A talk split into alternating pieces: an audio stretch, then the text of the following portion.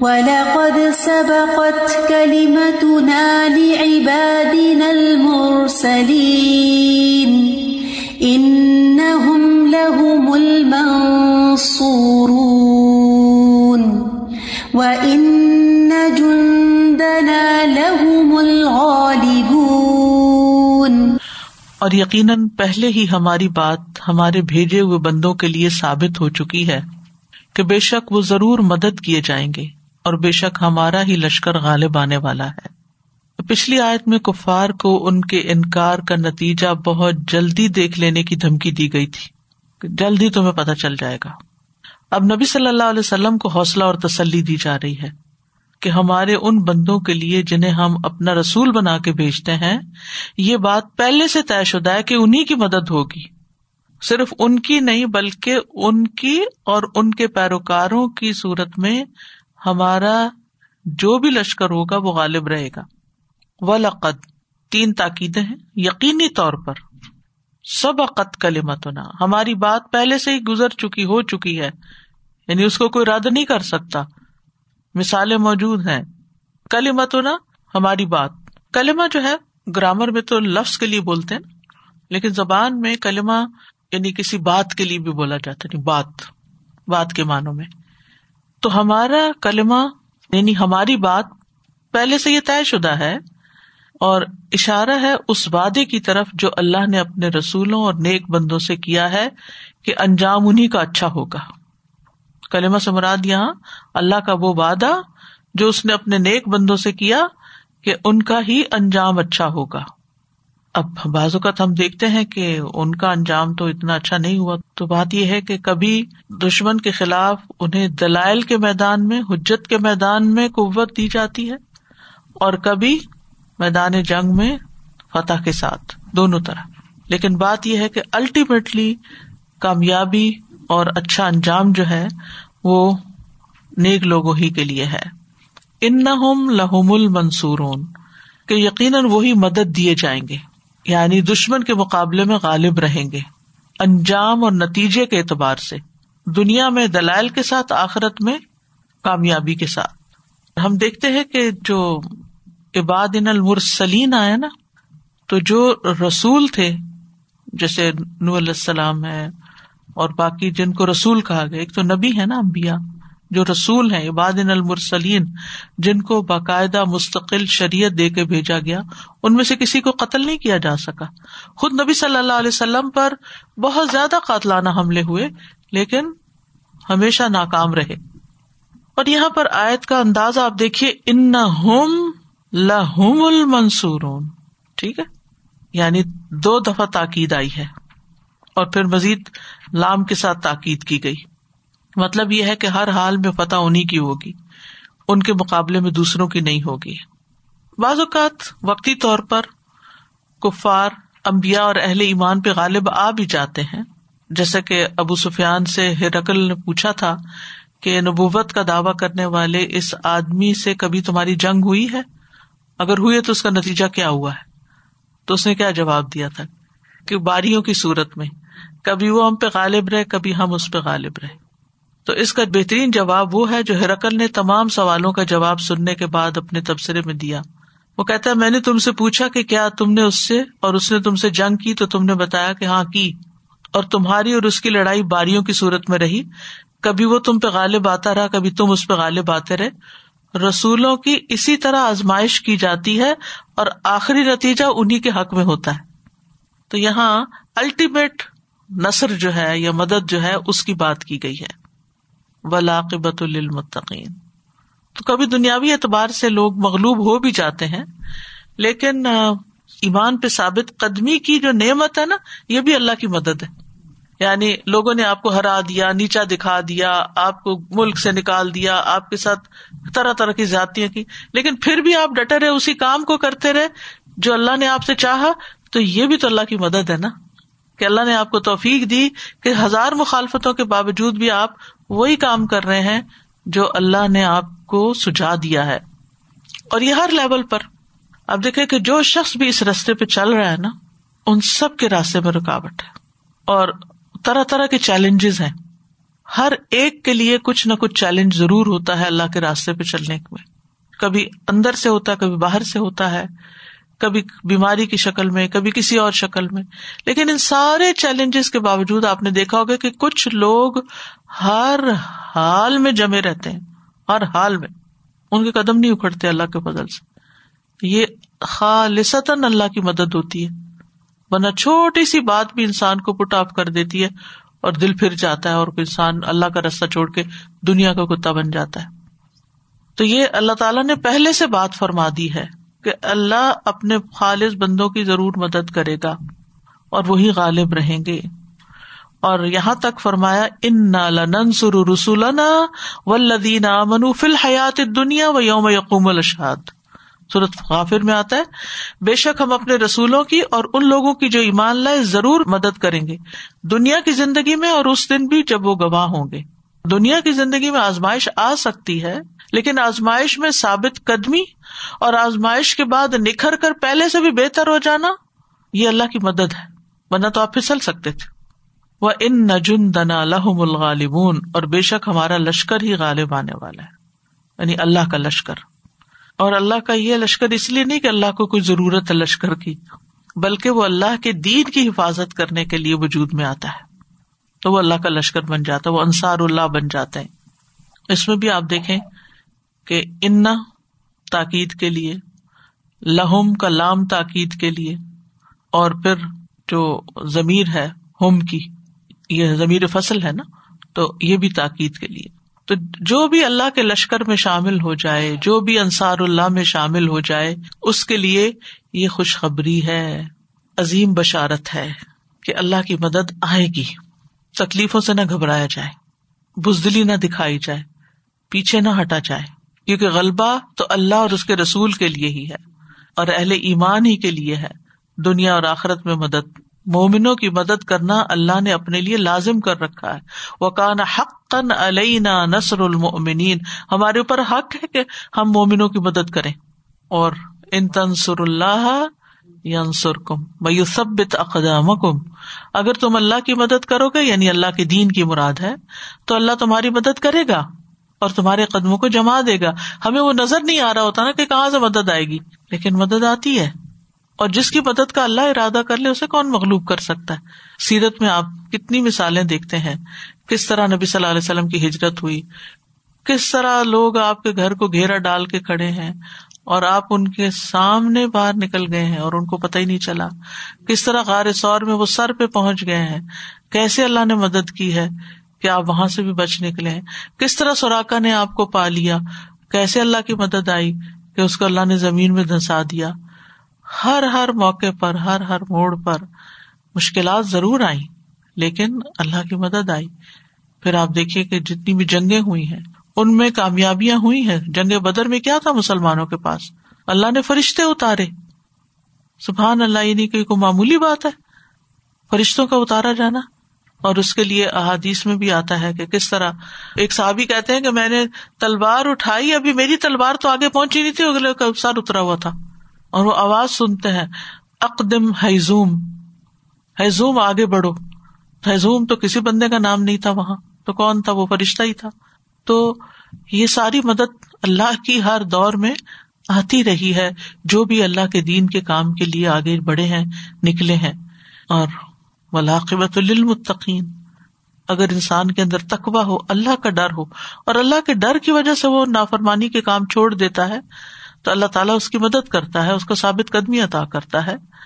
اور صورت ابراہیم میں بھی آتا ہے فا الم رب لن لکن ظالمین و لنس کم الردم بادم تو ان کے رب نے ان پیغمبروں کی طرف وہی کی کہ ہم ضرور ان ظالموں کو ہلاک کر دیں گے، اور ان کے بعد ہم ضرور تمہیں زمین میں آباد کریں گے۔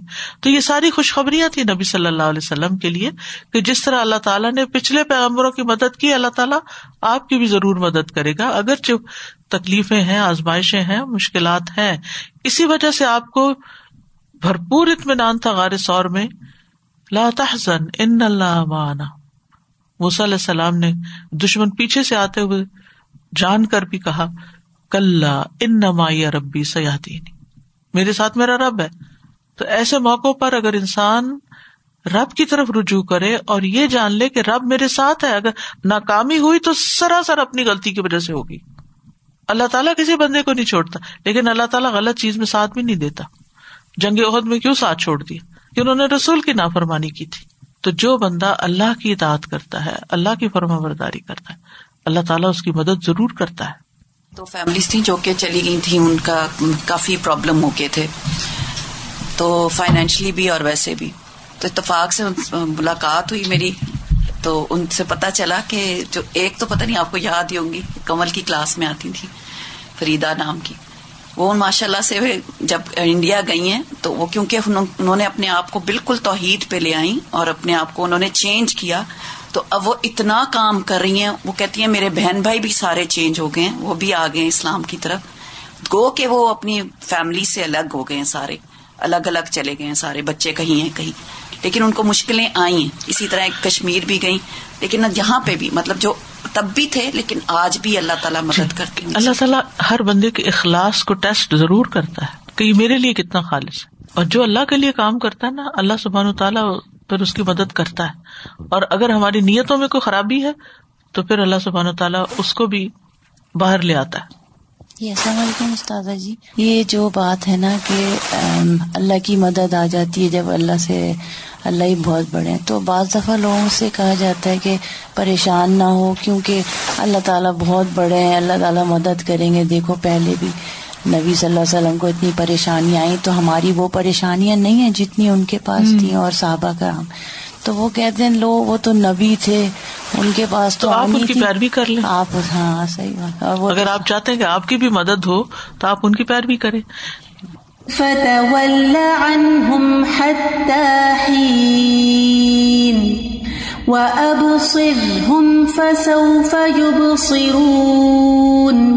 تو آپ ایک وقت تک ان سے منہ پھیر لیجیے اور انہیں دیکھتے رہیے، پسند کری وہ بھی دیکھ لیں گے۔ یعنی نبی صلی اللہ علیہ وسلم کو بتایا جا رہا ہے کہ مدد تو ضرور آئے گی، لیکن تھوڑا وقت لگے گا، اس وقت تک ان سے اعراض برتے ان کی باتوں پہ صبر کریں، برداشت کریں۔ یہاں تک کہ حالات آپ کے فیور میں ہو جائیں۔ یا اللہ کا کوئی حکم آ جائے، یا اللہ انہیں کسی آزمائش میں مبتلا کر دے۔ اور زیادہ دیر نہیں گزرے گی کہ یہ دیکھیں گے کہ کیسے اللہ تعالیٰ نے آپ کو فتح عطا کی۔ اپنی آنکھوں سے دیکھیں گے۔ اور واقعی ایسا ہوا۔ اللہ کا وعدہ پورا ہوا۔ فتح اللہ حتہ ہی اب دیکھیے کہ یہاں پر وہ اسٹریٹجی بتا دی گئی ہے کہ جب زیادہ مشکلات ہوں تو پھر کریں کیا؟ خاموشی اختیار کر لیں دوسرے کو ٹائم دیں بہت ڈیفینسو نہ ہو ریئیکٹ نہ کریں۔ بے چین نہ ہو بے صبرے نہ ہو کام چھوڑ نہ دیں۔ رخ موڑ نہ لیں۔ جمے رہیں۔ اپنے اندر سے مٹ جائیں۔ اندر کا تسکیا کرے عبادت پر توجہ زیادہ کر لیں۔ اب دیکھیں کہ ایک وقت تھا کہ جب آپ لوگوں کی مصروفیت جب الہدا کھلا تھا تو اور طرح کی تھی۔ پھر اس کے بعد کووڈ آ گیا تو حالات اور طرح کے ہو گئے۔ تو مومن کے لیے تو ہر حال میں کوئی نہ کوئی ایسا کام ہوتا ہے، کوئی نہ کوئی ایسا طریقہ ہوتا ہے کہ جس سے وہ صرف اسی بات پہ بیٹھ کے پریشان نہیں ہوتا رہتا، کیا وقت تھا وہ، کیا کرتا تھا میں، اب کوئی کام نہیں رہا، کبھی اس سے کوئی کام بتا دیں، اب کیا کریں؟ نہیں جس کے پاس قرآن ہو، جس کے پاس اللہ کی پہچان ہو، اس کے پاس تو فرصت ہو ہی نہیں سکتی۔ وہ تو اپنے ہر لمحے کی قدر جانتا ہے کہ اسے کیا کرنا ہے۔ یعنی آپ دیکھیں، کئی لوگوں نے اس عرصے میں حفظ کر لیا قرآن۔ کئی لوگوں نے ڈگریاں کر لی یعنی اپنے رخ بدل لیے، کئی سے کئی کام کر لیے، کیونکہ انہوں نے اس انتظار میں وقت نہیں ضائع کیا کہ اچھا جب یہ سب ختم ہوگا تو پھر میں دوبارہ سے کچھ کروں۔ یعنی انہوں نے اپنے وقت کو بہترین طریقے سے استعمال کیا۔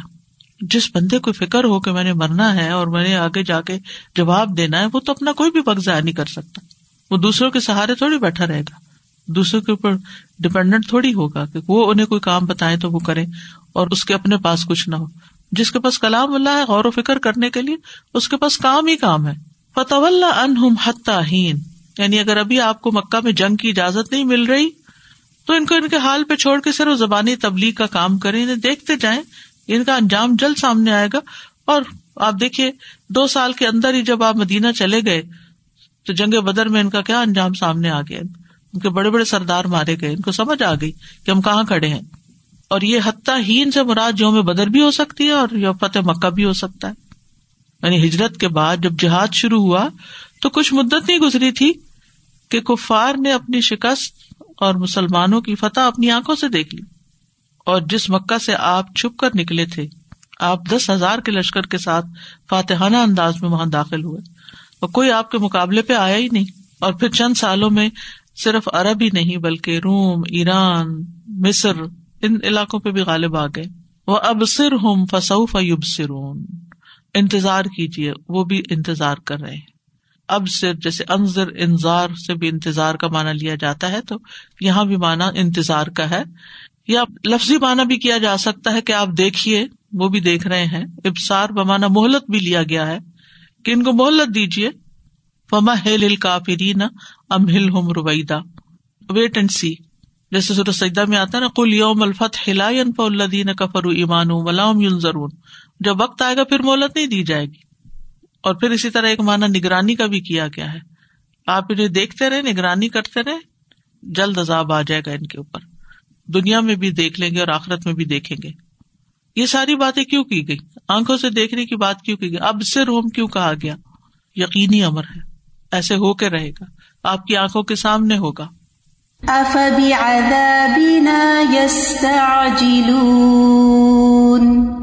فَإِذَا نَزَلَ بِسَاحَتِهِمْ فَسَاءَ صَبَاحُ الْمُنذَرِينَ۔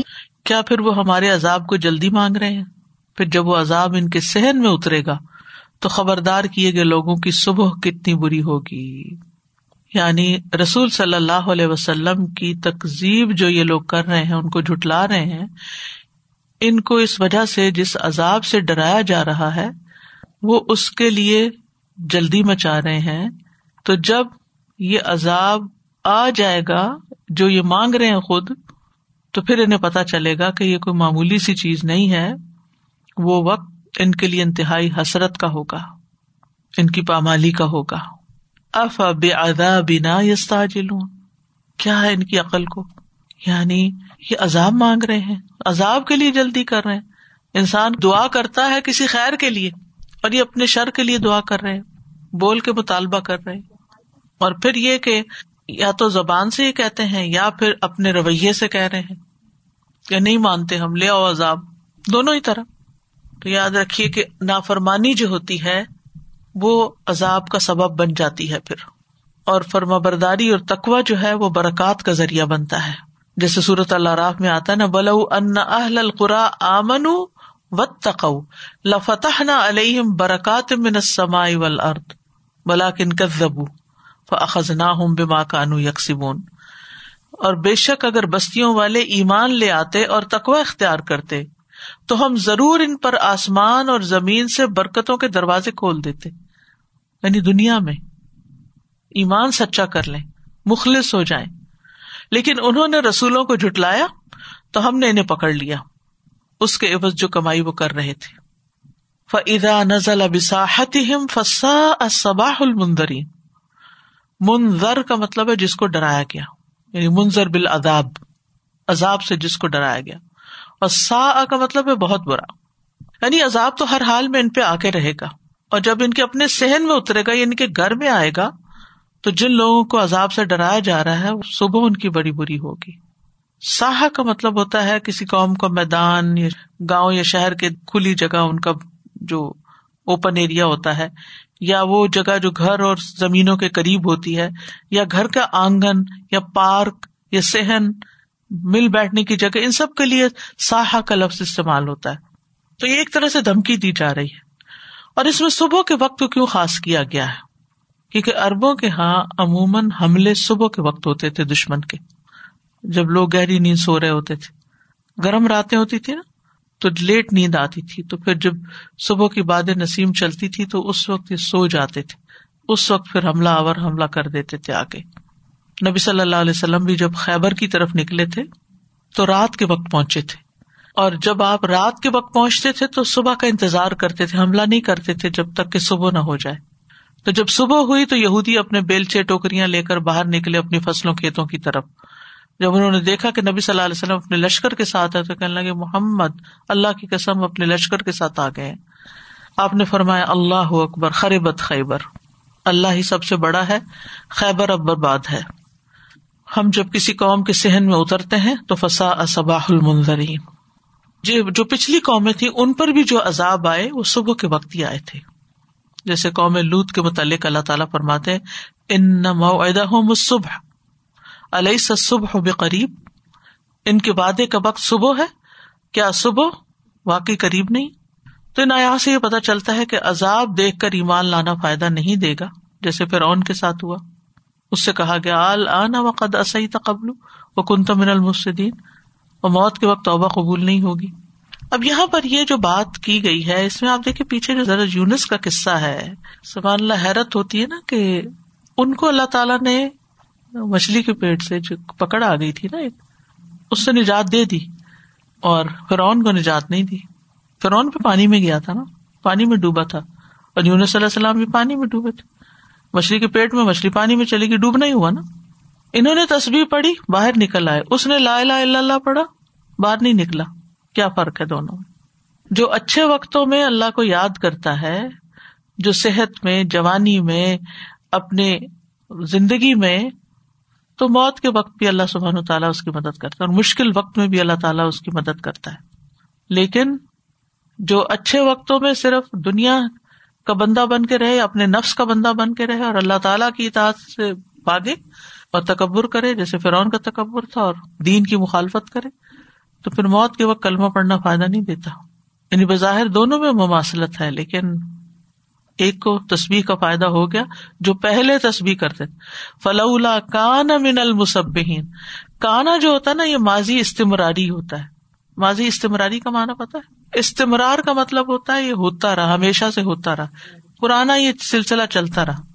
فلولا کان من المسبین اگر وہ ماضی میں تصویر نہ کرتے، رہتے، ہوتے یعنی پچھلی زندگی میں اگر انہوں نے تصویر نہ کی ہوتی، پہلے ہی اللہ کے بندے اگر نہ بنے ہوتے تو پھر فائدہ نہ دیتے۔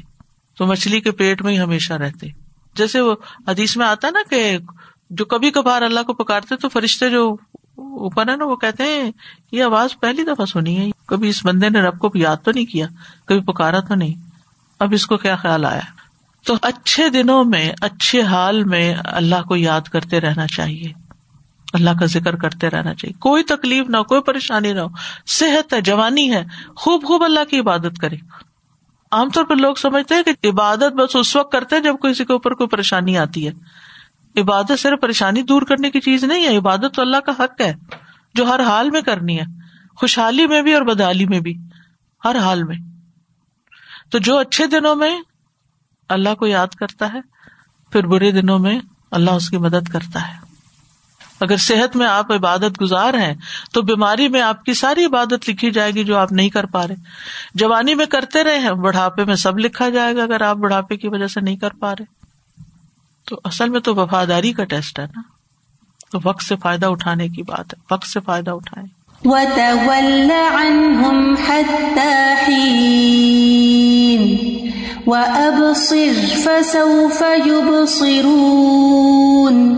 دوبارہ وہی بات دہرائی گئی۔ یعنی اللہ سبحان تعالیٰ نے یقین دہانی کروانے کے طور پر اپنی دھمکی اور وعید کو دوبارہ بیان کیا ہے۔ شاید کہ لوگ عبرت حاصل کرے یعنی آپ ایک وقت تک ان سے اعراض برتے اور دیکھتے رہیں۔ یہ بھی جلد دیکھ لیں گے اپنے انجام کو۔ سبحان ربك رب العزة عما يصفون وسلام على المرسلين والحمد لله رب العالمين. پاک ہے آپ کا رب جو بہت عزت والا رب ہے، ہر اس چیز سے جو وہ بیان کر رہے ہیں، اور سب رسولوں پر سلام ہے، اور سب تعریف اللہ ہی کے لیے ہے جو تمام جہانوں کا رب ہے۔ اب یہ سورت کا خاتمہ ہو رہا ہے تکملا ہو رہا ہے اور ان آخری آیتوں میں اللہ تعالیٰ نے نبی صلی اللہ علیہ وسلم کو مخاطب کر کے ان باتوں سے اپنی پاکی یعنی نزاحت بیان کی ہے، جن کے ساتھ مشرقین اللہ تعالیٰ کو موصوف کرتے تھے اور اپنے رسولوں پہ سلامتی بھیجی، جنہیں اللہ نے اپنے بندوں کی رہنمائی اور ہدایت کے لیے محبوس فرمایا۔ اور ان میں سے ایک آپ بھی ہیں۔ اور آخر میں تمام تعریفوں کو صرف اپنی ذات کے لیے ثابت کیا۔ ساری تعریف ہے ہی اللہ کی، جو سب کا رب ہے، رب العالمین ہے۔ تو سبحان رب کا رب العزت یما یسفون غلبے اور قوت کا رب۔ یہ رب کا معنی خالق نہیں ہے اس جگہ پر نا۔ قرآن مجید میں رب خالق، مالک اور مدبر کے معنی میں آتا ہے، سوائے اس جگہ کے۔ اس سے مراد صرف صاحب ہے۔ کیونکہ عزت اللہ تعالیٰ کی صفات میں سے ایک صفت ہے۔ رب العزت کا مطلب عزت کا کریٹر نہیں۔ رب خالق کے معنوں میں نہیں ہوگا یہاں۔ ٹھیک ہے، سمجھ آ گئی کیونکہ رب کی صفات غیر مخلوق ہے۔ رب مخلوق نہیں، تو صفات بھی مخلوق نہیں۔ تو یہاں رب کو کسی اور صفت کی بجائے عزت کی طرف منسوب کیا گیا۔ کیونکہ یہ مقام نبی صلی اللہ علیہ وسلم کے حسن انجام کو بیان کر رہا ہے۔ اور آپ کے دشمنوں پر آپ کے غلبے کی طرف اشارہ ہے کہ اللہ سبحان و تعالیٰ آپ کو غالب کرے گا۔ ولی اللہ عزت ولی رسول ہی ولی المنین اور اما یا سفون کا مطلب کیا ہے؟ ان چیزوں سے اللہ پاک ہے جو لوگ اللہ تعالی کے لیے بیان کرتے ہیں۔ یعنی ہر اس چیز سے وہ پاک ہے جس چیز کو وہ اللہ کے لیے بیان کرتے ہیں، جیسے بیٹیاں وغیرہ۔ وہ سلام المرسلین اور رسولوں پر سلامتی ہو یعنی سلامتی ہے بھی اور سلامتی ہو بھی اور سلامتی ہوگی بھی۔